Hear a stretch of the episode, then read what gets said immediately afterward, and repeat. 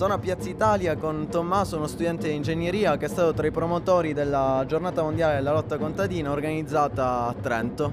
Tommaso, perché avete deciso di organizzare questo evento oggi?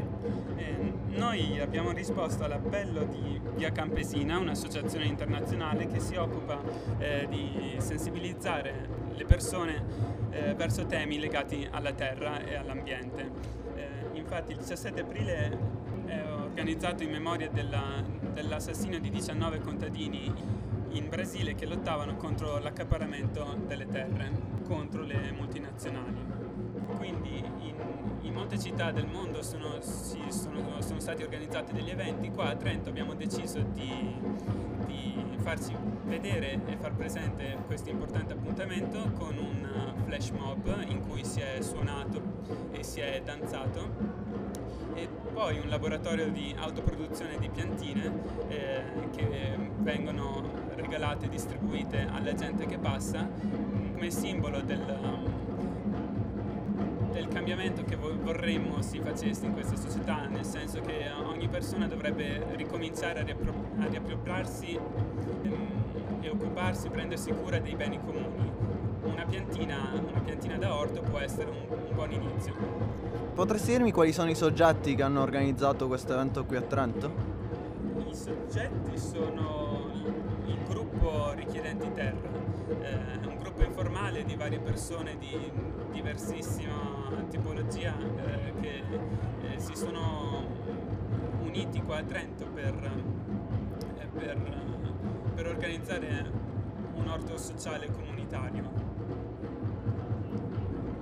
Passo ora la parola a Milo dei Richiedenti Terra.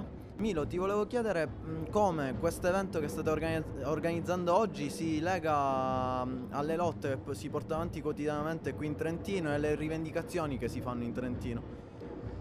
Ciao a tutti, il Trentino è a tutti gli effetti eh, una provincia minacciata, eh, minacciata nei suoi beni comuni, l'aria, l'acqua e la terra, da grandi opere dannose come il TAV, come l'inceneritore, come Metroland, dalle speculazioni di Delay e di tutta la, la, sua compagnia, basta vedere l'area ex Michelin oppure l'area anche che riguarda eh, lo spazio dove adesso c'è il centro sociale Bruno, anche quello verrà abbattuto eh, per una semplice speculazione eh, ma non solo, anche sulla gestione dell'acqua, anche su, sulla terra in sé. È una provincia divisa in monoculture, una provincia che produce soltanto mele, piccoli frutti e vino.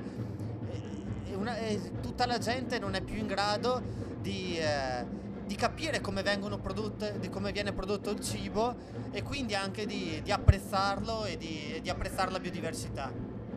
Ma quali sono allora le, le soluzioni, le alternative che, che, avete pensato di portare avanti? Come orto sociale le alternative le stiamo già vivendo in prima persona ed è bellissimo. Stiamo facendo socialità e stiamo facendo cultura lavorando la terra con tutti indiscriminatamente, anche se, se hanno o non hanno un documento, perché per noi la, la clandestinità non esiste, come non esiste la clandestinità delle sementi. E, non devono esistere sementi eh, eh, brevettate da una qualche multinazionale, anzi bisogna valorizzare la biodiversità del territorio. Quindi ci stiamo legando con tutte le persone, con tutti i gruppi che, eh, che si muovono sul territorio e già stiamo praticando l'alternativa.